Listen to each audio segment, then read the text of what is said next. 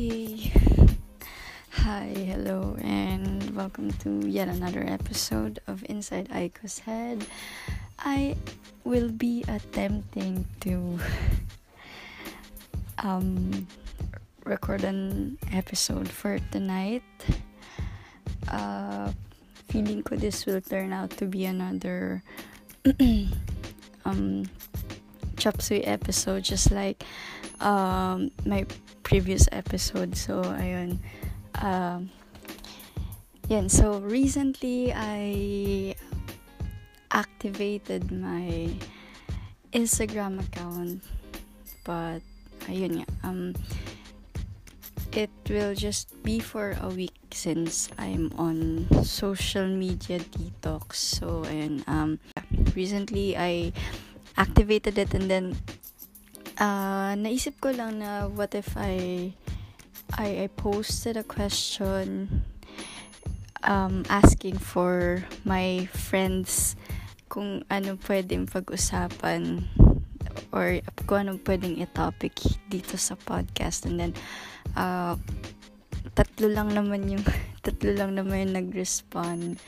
And then one of them uh, suggested na um, uh, pag-usapan yung bike lanes. So, naisip ko na why not? Kasi parang uh, now as I am a diba, bike to work convert so ayun parang it's a suitable topic to talk about And, ayun nga.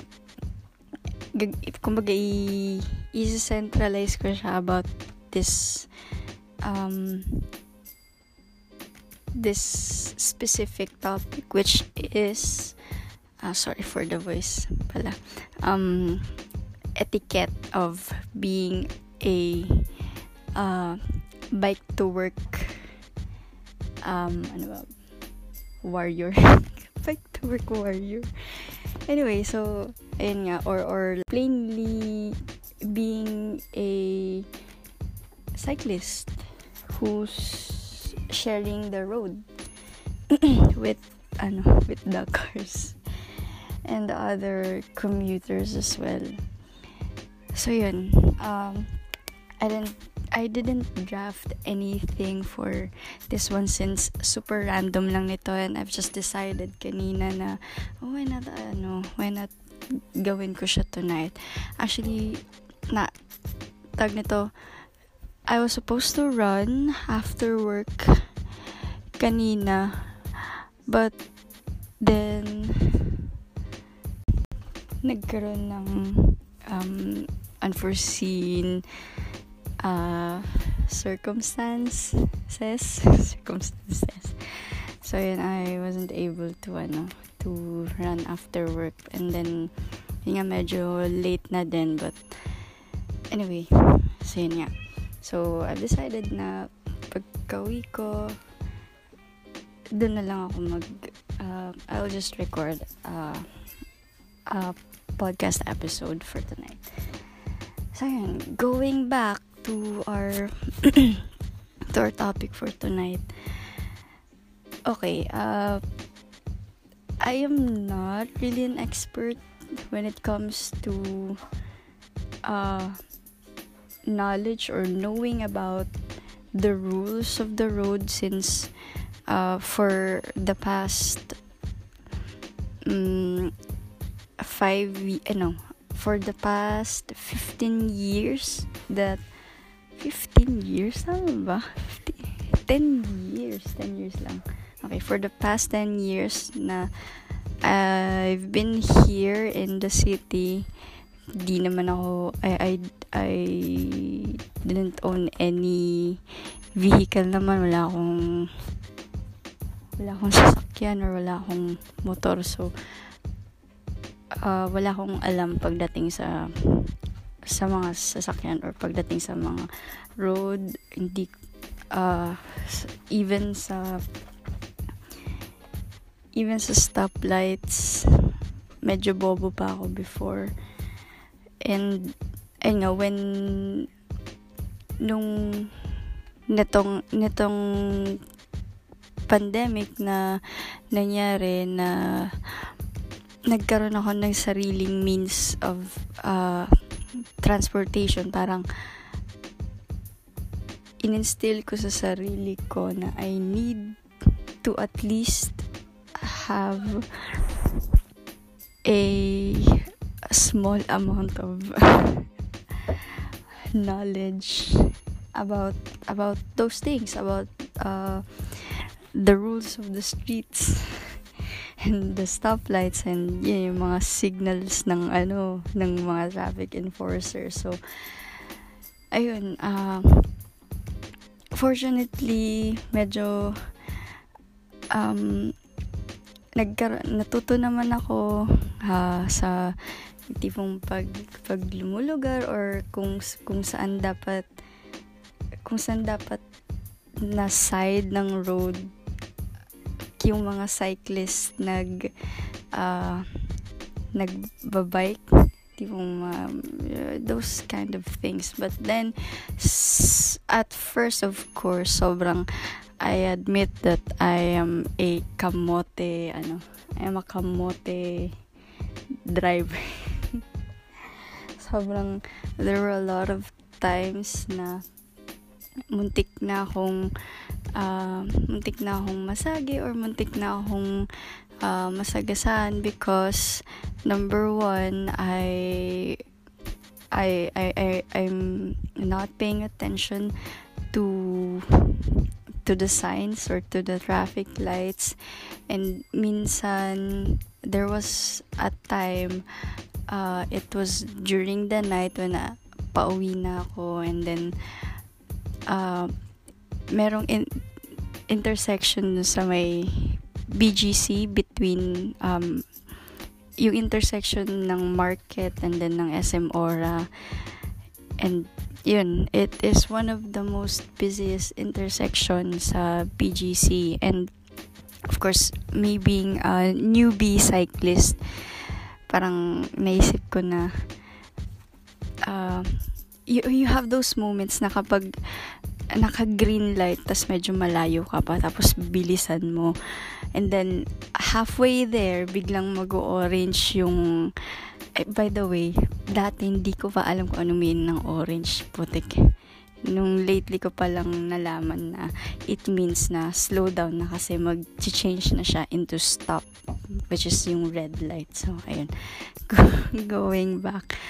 Uh, ayun, halfway there, parang biglang nag-orange na yung, ano, yung sign. And then, of course, parang ako, uh, being, being a, a newbie, parang, uh, and, and being, ano ba, um, stupid and, ano, being stupid and, and reckless, binilisan ko yung pagbabike ko because I, I, I thought na maabutan ko pa siya. Hang, makakatawid pa ako before, before the light turns to red turns red.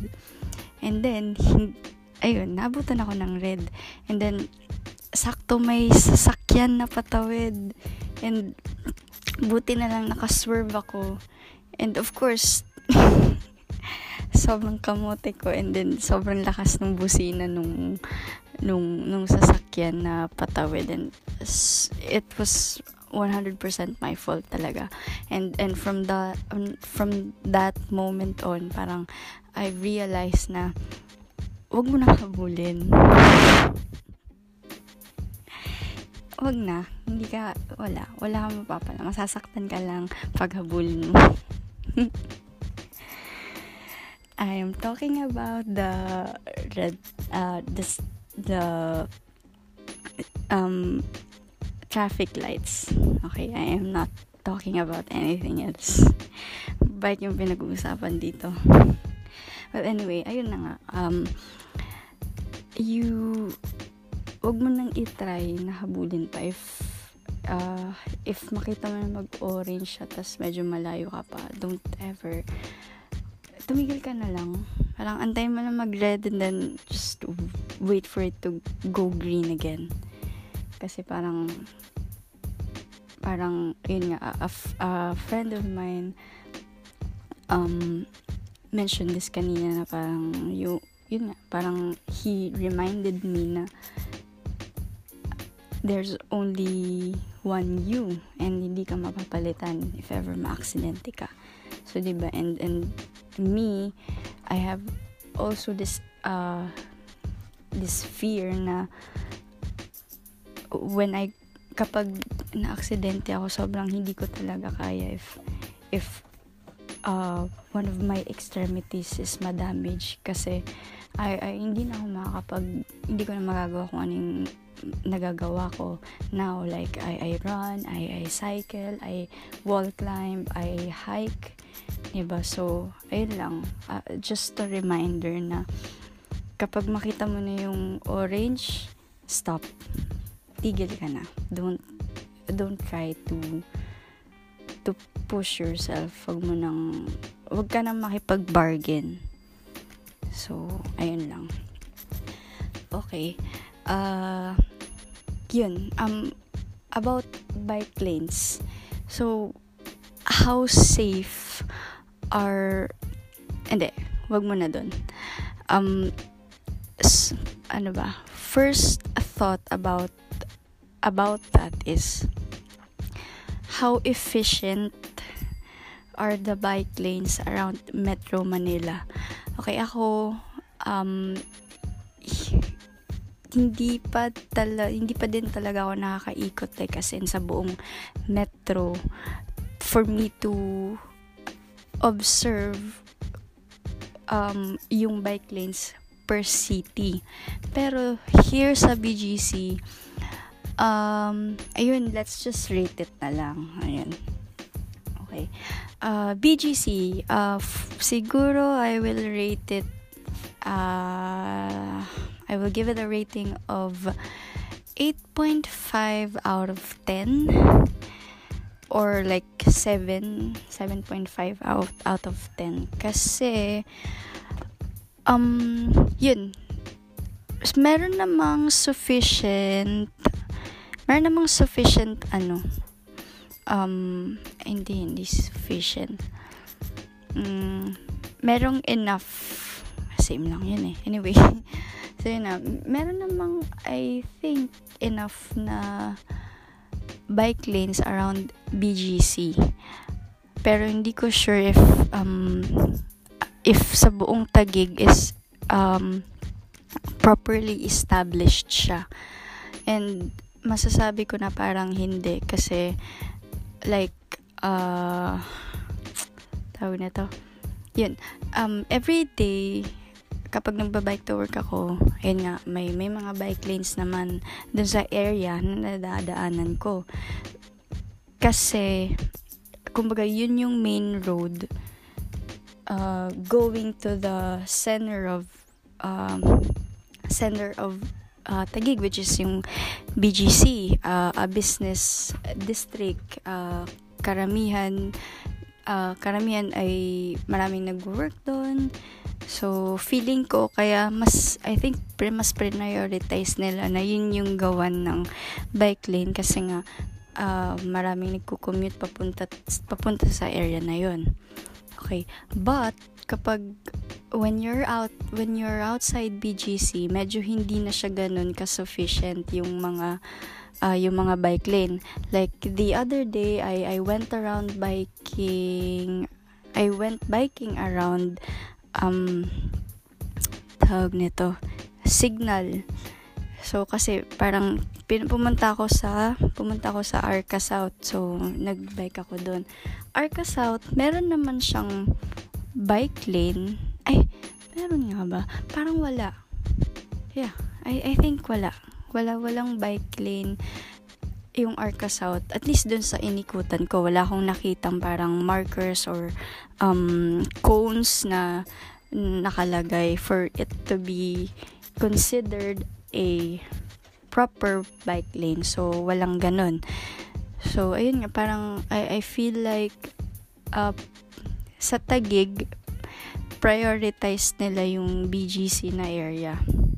So, correct me if I'm wrong, if baka may mga nakikinig na uh, within Tagig lang din nakatira and meron pala dun sa area nyo. But ayun, as for my observation, it is only within BGC na merong established na bike lane. And honestly, kahit palabas ng BGC dun sa may for, along Forbes uh, Forbes Park Road connecting to ano connecting to Makati CBD wala din siyang bike lane so ayun yun lang Okay, so for BGC, not tagig pala, hindi ko pala siya i-generalize as tagig.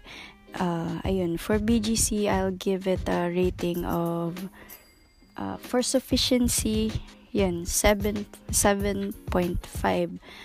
Uh, yun, 7.5 for BGC bike lanes. Okay, Makati, I couldn't quite remember um, kung meron nga bang bike lanes around Makati. Kasi, uh, um, minsan uh, nagbabike naman ako around Ayala Triangle. Medyo hindi ko napapansin or hindi lang ako sa bike lane nagbabike. But, yeah, I guess parang wala akong nakikitang gaanong bike lane. Ay, okay, meron pala. Yeah, meron din dun sa ano sa business uh, Makati business uh, district. So ayun. Pero um, sufficiency siguro 6 6 siguro or ano. I don't know if bias lang ako kasi hindi naman ako nagwo-work sa Makati but uh, I feel like mas maraming corp corporate people or like mga working uh, professionals ang nagwo-work sa Makati. So, parang mas kailangan ata nila doon na mas maayos, mas established na na bike lane. So, ayun. Uh, around, um, yeah. Sige, Makati CBD, babaguin ko yung rating ko. I'll give it a 7.5 as well. Kasi nga, hindi ko naman siya ganun ka-observe talaga na nakaikot ako ng buong uh, business area unlike sa BGC. So, uh, yun, I'll give it the same rating as I gave to, ano, to BGC bike lanes. Okay, Pasay. Pasay.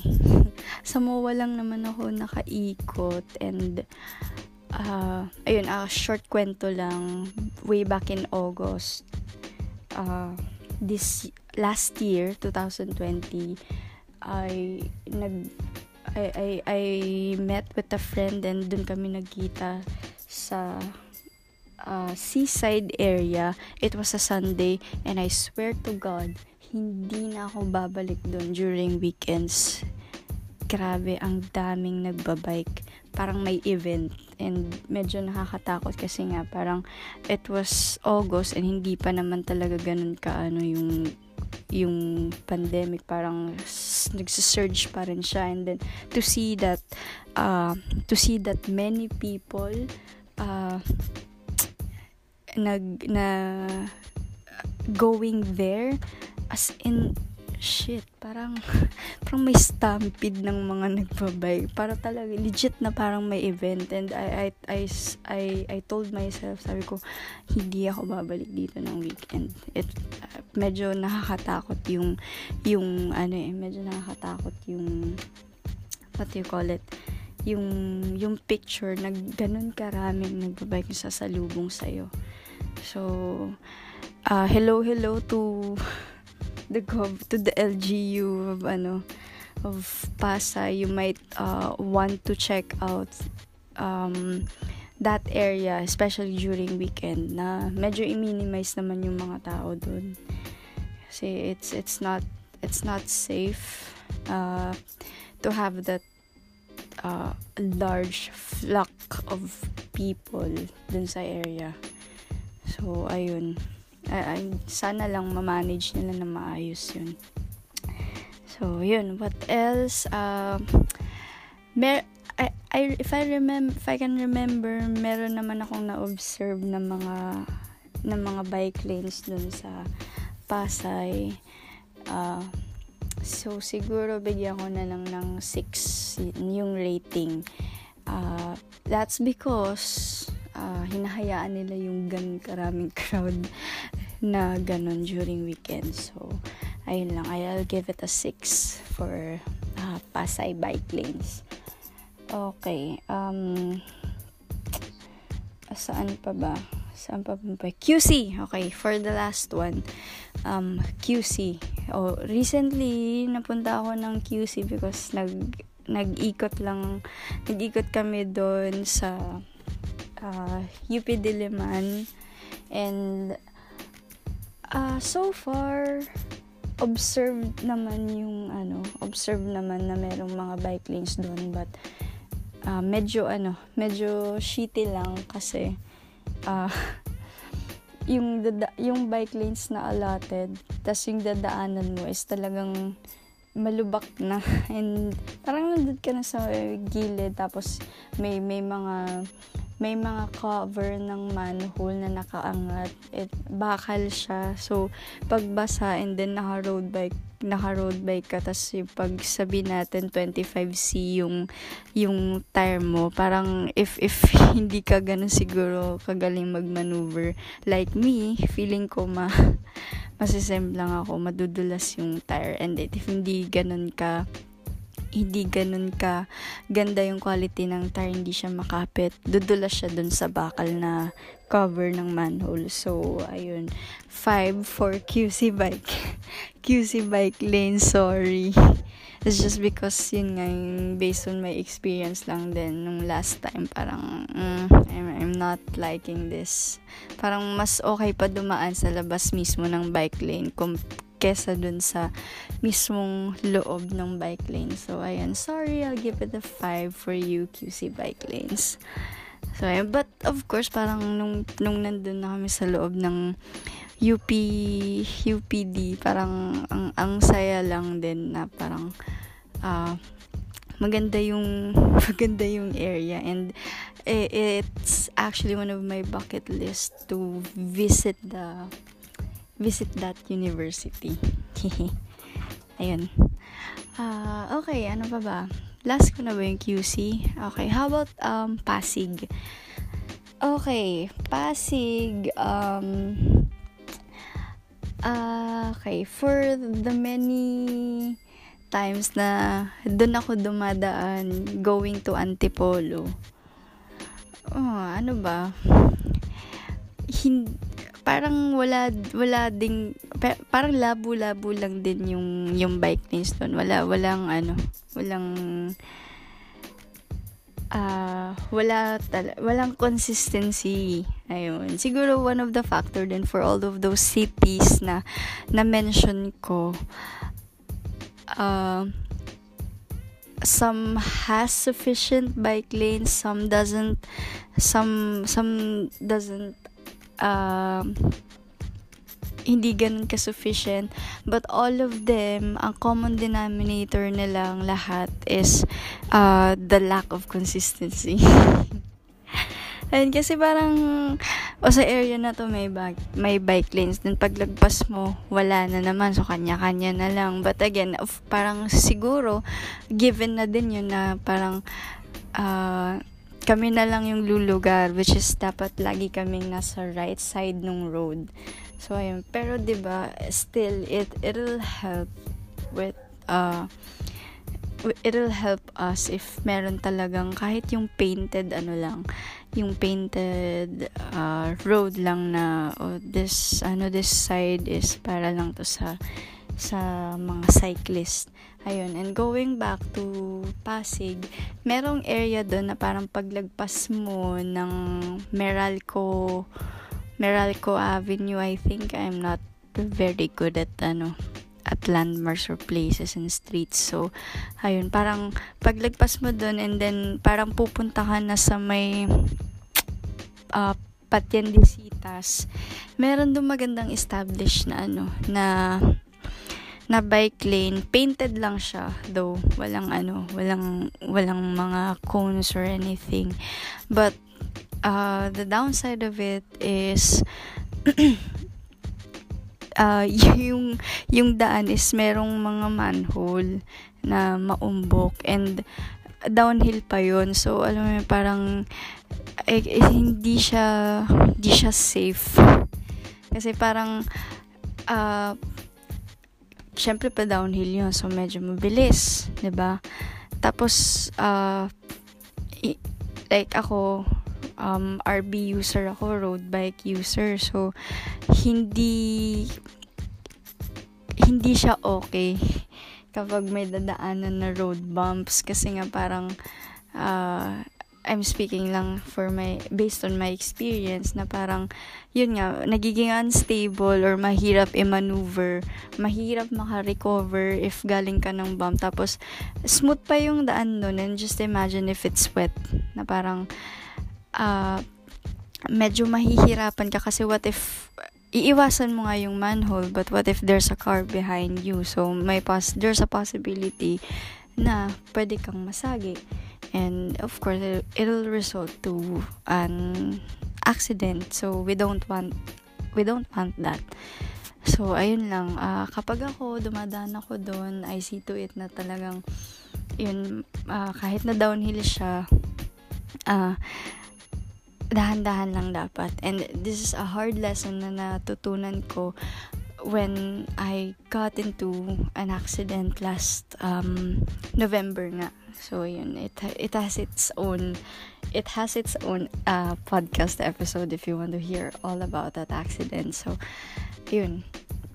Uh, sa downhill siya nangyari. I was going medyo mabilis and I, I, I lose control of the of the brake hindi nga na lose control parang napindot ko siya bigla kaya ayun lumipad ako. So ayun uh, yun parang natutunan ko din na pag pag downhill hindi ka talaga pwedeng mag mag magmabilis lalo na if it's uh, if it's a shared road with um with with cars and all that. Ayun. So yun, yun yung sa Pasig, yun yung downside lang sa, yung sa area na yun ng Pasig ng bike lane na parang, uh, mahido, o nga, parang mahirap din talaga maghanap ng perfect, ano, perfect bike lane talaga, and, uh, marami ding parang although madami ang nagpro-propose na talagang i-establish or magkaroon ng maayos na bike lanes dito sa Metro Manila since uh, ayun nga parang in-encourage nila na mag-bike to work na lang ang karamihan because it's not safe uh, it's not yet safe for ano for commuting kasi nga parang uh, yun, marami kang makakahalubilo inside a public utility vehicle, ba? So, ayun, ayun na, medyo, kanina medyo nag, nagbasa-basa din ako ng mga article na there's a a proposal to yun nga, na mag-establish ng uh, magandang bike lanes around Metro Manila and parang may inalat na budget but of course, I'm I'm skeptical about that kasi alam niyo naman, alam niyo naman yung mga projects na yan is usually talagang pineperahan lang yan, 'di ba? And yeah, yun mag mag ano na, baka totoo na lang hindi it will not result talaga na as in yung tipo mako-compare mo sa bike lanes ng Japan na oh, talaga naman, 'di ba? World class and parang we're ano, we're still too we're, we're still sobrang layo pa natin. We're so much far from that ano, from that ideal bike lane na pwedeng mai-compare sa ibang bansa. So, ayun lang. Pero still, uh, I'm I'm hopeful pa din kahit konti na ayusin, ayusin nila kahit papano. Okay, and then, ayun, uh, share ko lang din, hindi pa ako nakapag-bike yung al- along, along EDSA na bike lane because, uh, one reason is because I'm scared. Like, really scared talaga na i-bike yung EDSA. kahit na meron siyang bike lane, quote unquote bike lane, I'm I'm still uh, I'm still having second thoughts about uh, going going there, going to having to bike my way through through EDSA. Parang I, I think hindi ko pa siya kaya. Wala pang wala pa akong ano, wala pa akong ganong lakas ng loob and minsan nga naisip ko, ay, wait, sorry, hindi ko pa pala nabibigay yung rating ko for Pasig. So, I'll give it a 6.5. Yan, 6.5 ang i-rate ko sa Pasig Bike Lane, specifically yung area lang na yun. So, uh, ayun. Okay, so, ayun nga. Minsan, parang naisip ko, like, ang ang usual route ko kasi pa-uwi is uh, C5 and um, kapag uwi na ako during the night andun yung malalaking truck. And then of course ma- medyo highway yun eh. Mabilis na yung mga yung yung mga sasakyan. And, and gabi na din kasi. So parang lahat is eh, all of them are in a hurry na din. So ayun parang uh, sometimes talagang kailangan kong i-focus yung sarili ko. Because if if magpa if magpa-distract ako dun sa mga malalaking uh, trucks na yun. Parang uh, feeling ko ay, ay, ay may parang ayoko na lang mag-bike if ganun. So uh, I I commend I salute everyone na nagba-bike to work na yung talagang everyday kailangan nilang um, daanan yun ganun. Minsan uh, pumapagit na pa sa ano sa mga sasakyan. Pero only when it's traffic lang dapat. Pero I'm not uh, hindi ko I'm not condoning uh, those people na ginagawa yun kasi still unsafe pa rin siya. Ayun so ayun I, I parang it takes I think it takes really a a brave ano a brave soul na makipag sabayan sa mga sasakyan especially on a on a busy day like yung kapag rush hour here sa ano sa Metro Manila. Lalo na ngayon na parang wala na absent parang itsapera na lang yung fact na there's a pandemic still ongoing and bumabalik na sa normal yung takbo ng buhay ng mga tao. So ayun uh, yun uh, good job good job you guys okay so ayun uh, narate na natin yung mga bike lanes although medyo shitty lang yung pag-rate ko because binibase ko lang naman siya sa sa experience ko kapag dumadaan ako sa road na yun. So, so now, we'll be looking at some, ano, some available bike lanes around Metro Manila. Kahit na-mention ko na siya. So, yun. Uh, this is an article uh, dito sa primer. Dot, sa primer.com.ph. So, ayun Okay, so ayun nga, uh, QC, yeah, meron. Ayun nga, um, as kanina, nasabi ko nga sa earlier na parang wala talaga, hindi consistent.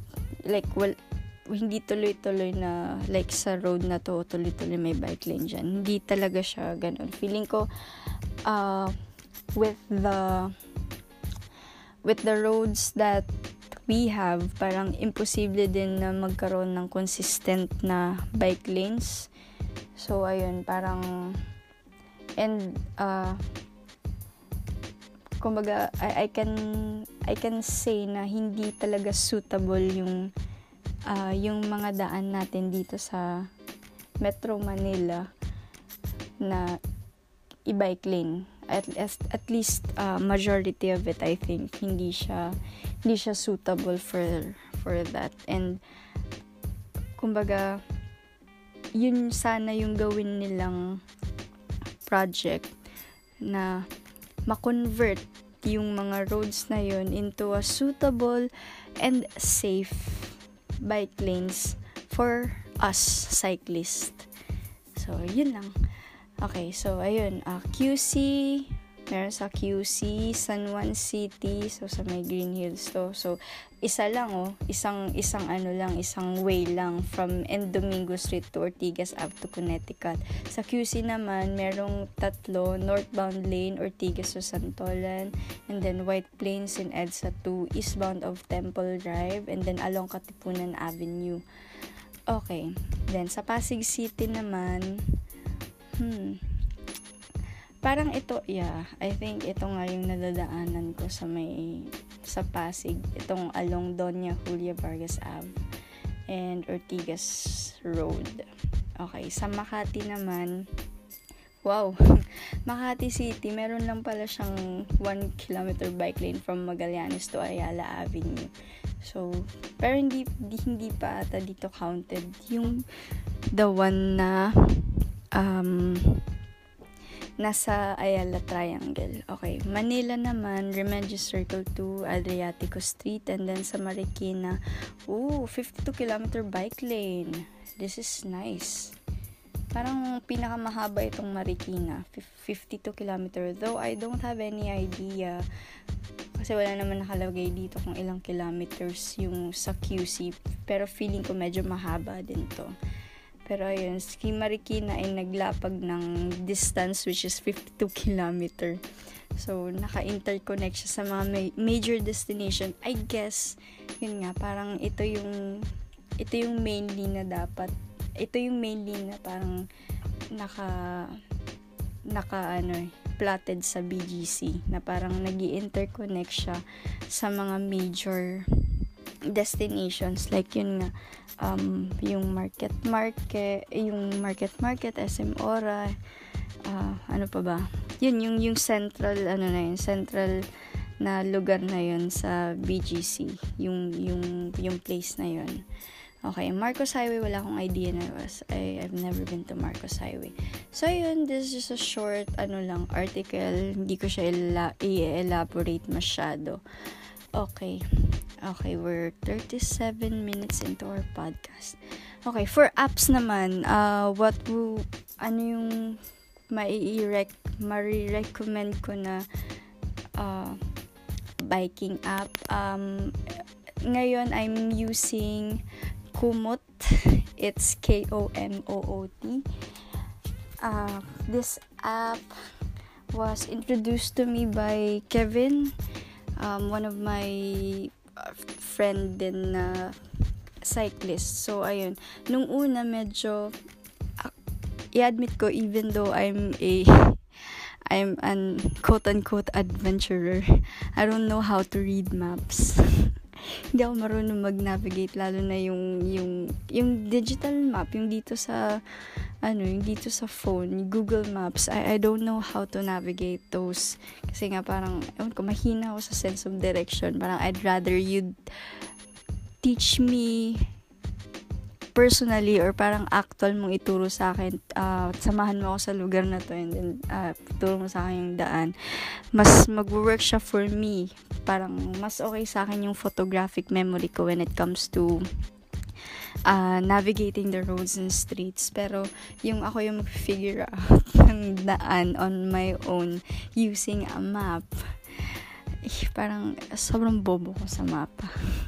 I, I, I can't seem to, ano, can't seem to do that. So, ayun. Pero, um, kumot, parang ano siya, ang friendly niyang gamitin. So, I don't know, um, this is specifically ano designed for uh, I think cyclist siguro. So ayun pero pwede pwede din siyang gamitin for uh, hiking, running, bike touring, mountaineering, gravel. Pero ayun nga, mainly ano siya talaga for for bike, for cycling siya na gamit. So uh, medyo for me convenient siyang gamitin itong app na to kasi ano ko or maybe this is maybe because ito lang yung una kong ginamit talaga na, na app na uh,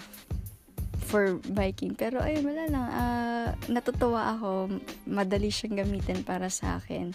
Though I haven't uh, tried any other applications then. But yeah, I think I'm sticking with this one. Kasi, ayun, parang uh, pwede ka mag-plan ng route and then it'll uh, minsan ano lang din sobrang nakakabobo din talaga kahit nil, kahit ano na eh sinasabi na sa'yo na go left ganyan ganyan.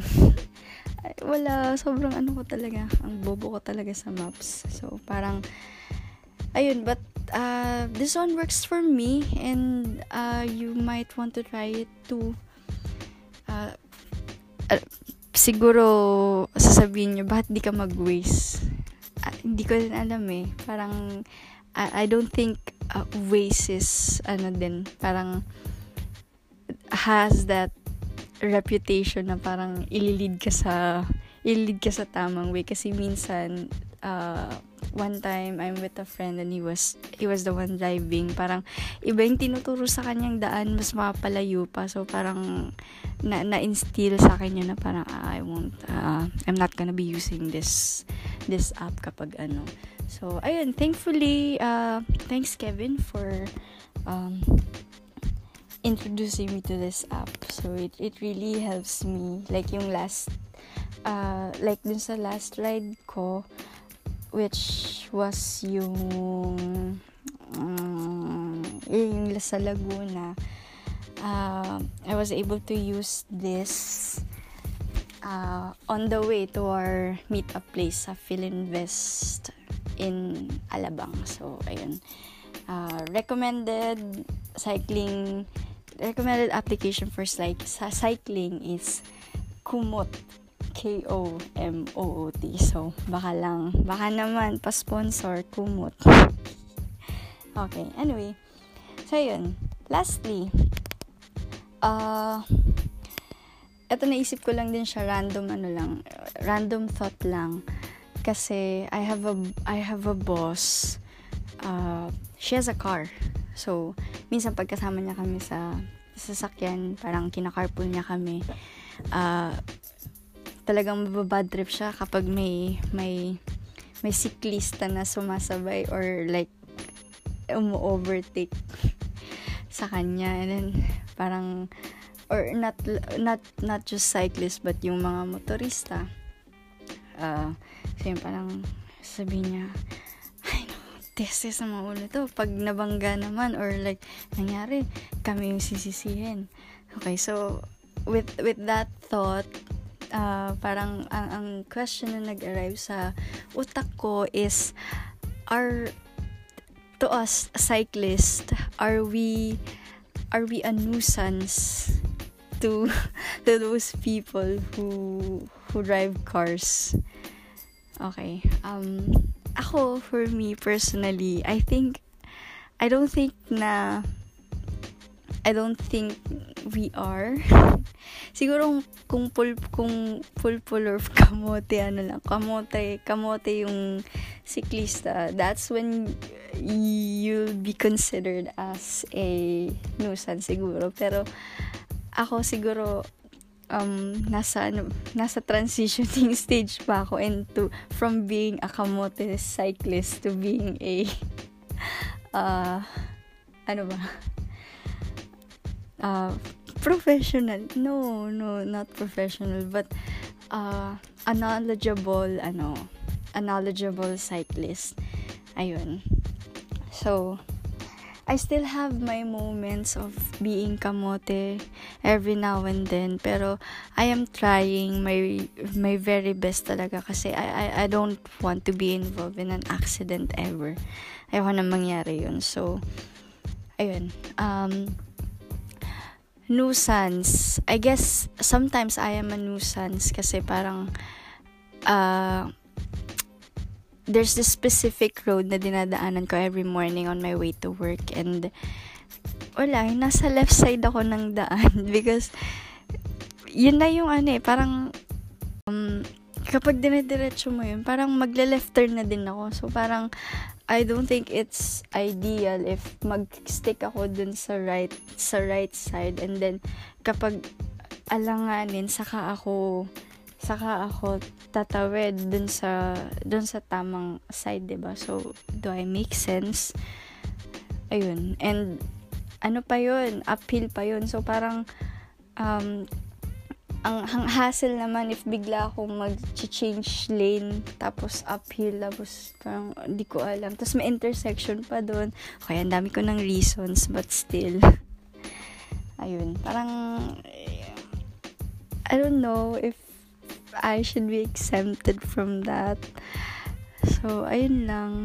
Just being real here So, yun, everyday, ganun yung ginagawa ko. And, eh, no one's, ano naman, the traffic enforcer naman is not, ano, it's not, uh, ano ba, reprimanding me if dumadaan ako dun sa part na yan. And I'm still, uh, I, I, I, I'm being cautious pa din. Talagang dun lang ako sa gilid nagsistick. Ayun, and uh, talagang tumitingin ako sa likod ko if there's an upcoming car beside me. Kasi means parang before, parang one car was uh, too close na. Kaya parang medyo gumilid lang ako. Ayun. Okay. So ano pa ba? Mm, kayo guys what do you think? Uh, what do um kumbaga reevaluate yourself if if there had been a, a time a time sorry there had been a time na na-consider niyo yung self niyo as a nuisance. So, ayun. Siguro, um, paano ba? Uh, there's, yung, one of my closest friend, considered as a kuya ko na din, Kuya Clark. He is a cyclist and he also drives a car as well. Tapos parang, alam niya, alam, alam niya kung anong gagawin kapag may siklista sa harap niya. So, parang hi, hi, hindi siya yung mga kamote driver din na na talagang bubusina, bubusinahan para bumilis kasi I've I've experienced that as well na pero partly my fault din ako doon kasi kapag nasa stoplight ka parang ito lang din, ano, ano ko lang din to, parang note to self ko lang din to. Kapag nasa stoplight ka, wag kang mauna if you're a cyclist kasi uh, haharurot yung mga vehicles dun eh. So, eh ako, I'm, hindi naman ako yung tipong talagang bibilis. So, I'd rather, I'd rather stay behind than uh, be, be on the front of the, ano, of, of the pack. Ayun, kasi, tas parang, nakaka, uh, what do you call it, nakaka, nakaka-pressure siya na parang, shit, there's a lot of cars behind me. Kaya parang pag hindi pa nag-ring, parang naka, naka ano na agad, naka, naka-go na agad, naka-go ano ka na, naka-go stance ka na dapat, ba diba? Tapos, what if, ano pa, biglang dumulas pala yung, yung shoes mo dun sa pedal and then, uh, matumba ka bigla, tapos saharurot, ba diba? So, damn, parang it's it's a scary thought. Kaya, pal, lumilikod na lang ako. Eh, ay, parang ayoko na lang sa unahan. Ayun. Uh, yun nga, Kuya Clark knows na parang hindi dapat hindi mo dapat gawin gawin to kapag merong siklista dun sa siklista na malapit sa iyo. Kasi nga, he is a bike, he is a cyclist himself, kaya alam niya yung etiquette na dapat gawin ng mga driver when uh, when he or she is around the cyclist. Yung, yun. And I've also read an article as well na parang, ang ganda nga ng thought kasi parang, if hindi ka naman nagmamadali, uh, what is what is one minute na pwede mong ma-spare dun sa siklista na yon makikipagkarela ka pa ba uh, na pwedeng mag-result into into you hurting that uh, rider hurting that cyclist 'di ba parang ano ba naman na magbigay ka 'di ba so ayun lang if you're a driver and you're uh, if you're a driver and or or you own a car, you're not a cyclist, parang ano ba naman yung um, 120 seconds na kaya mong spare na para magbigay ka lang dun sa siklista na yun. 'Di ba? Or or or or maybe uh, a signal light. 'Di ba? Parang et, medyo madami akong na-experience na yung tipong titigil pero hindi nagsisignal light. Like what the fuck man? Nasa li- alam mong nasa likod ako and then titigil ka lang basta-basta dyan. And then yun pa pala. Isa pa yan. Bike lane pero may mga nakapark na sasakyan. Tang ina. 'di ba parang anong sense bike lane pero may nakapark what San ka nakakita nun? And ito pa, may bigla-bigla magbubukas ng, ng, uh, ng pinto ng sasakyan. Okay, so, yun lang. Parang, come on. Isip-isip din. Okay, I know we've had, our, we, we also have our, ano, our flaws. Pero, mas kami yung ano eh, mas kami yung yung talo pag ganyan. Why? Because we're unprotected hindi kami katulad nyo na nasa loob kayo ng sasakyan nyo. You're perfectly safe and sound. Kami, we're uncovered, we're unprotected. Kapag may nangyari sa amin, pak, we could just easily break. And, di ba, there's no amount that could, uh, that could compensate for that. Yung trauma, yung, yung, uh, yung yung damage physically and mentally. 'di ba? Parang let's uh, knock wood lang. Pero 'di ba walang may gustong mangyari nun. So ayun lang. Spare us 120 seconds. Spare uh, bigyan nyo kami ng signal light. Be considerate. We will be considerate as well. 'di ba? Bigayan lang Okay, so yun, medyo, medyo hot yung topic natin ngayon. And thank you, uh, Kuya Egg.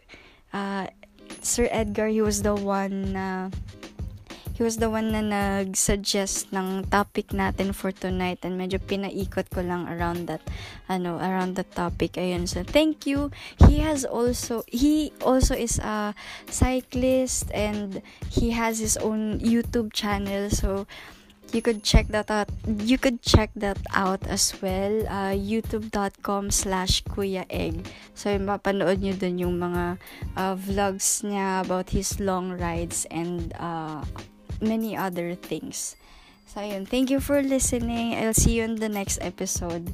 So, yun. Parang far, ito yung parang sobrang mag, may talagang matino yung napag-usapan natin na episode. Anyway, ayun. Thank you guys. And, ayun. Peace out. Ride safe. Ayun. Bye!